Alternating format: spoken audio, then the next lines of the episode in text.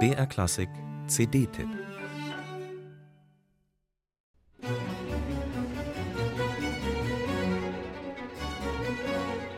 Die Pracht barocker Kirchen. Betäubender Duft von Weihrauch, der zu opulenten Fresken emporsteigt und die Betenden in Trance versetzt.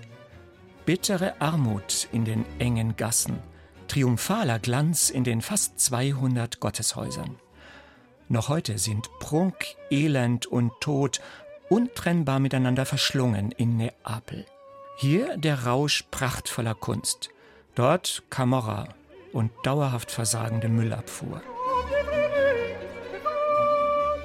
Wie es mit dem Müll um das Jahr 1700 bestellt war, darüber können wir nur mutmaßen. Unbestreitbar aber ist, dass Neapel damals mit über 300.000 Einwohnern nicht nur die drittgrößte Stadt Europas war, sondern auch der musikalische Nabel der Welt. Alles, was Rang und Namen hatte, kam aus Neapel oder traf sich dort.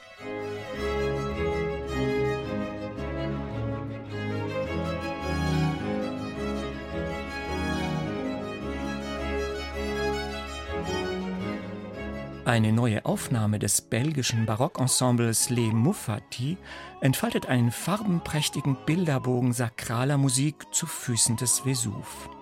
Mit makelloser Eleganz feiern Les Muffati zwei der großen Barockkomponisten Neapels.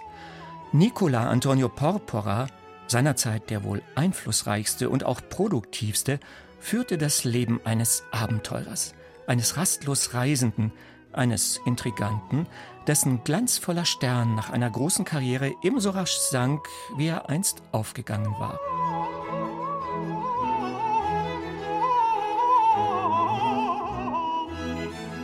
Zwei Motetten Porporas für Solostimme und Orchester leuchten glutvoll und werden so frisch musiziert, als sei die Tinte der Notenblätter gerade erst trocken geworden. Sie zeigen den Komponisten als einen Theatermann, der mit sicherer Hand aus geistlichen Inhalten bravouröse Opernszenen entwickelt.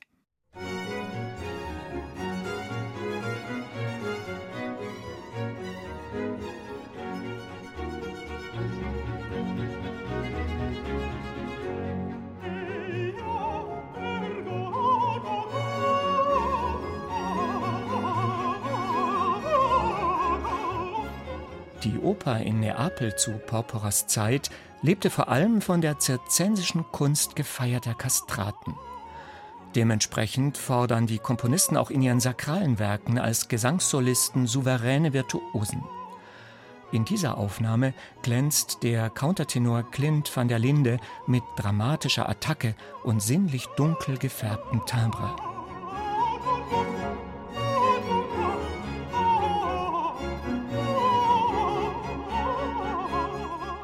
Auf ein ganz anderes Pferd zum Gipfel des musikalischen Parnass setzte Johann Adolf Hasse.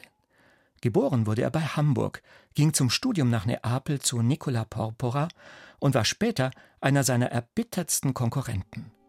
Trumpft Porpora effektvoll auf, wagt Hasse melodische Schlichtheit und repräsentiert somit den Stilwandel der 1730er Jahre.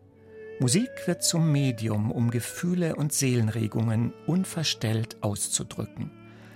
Das Zeitalter der Aufklärung und der Empfindsamkeit hat begonnen.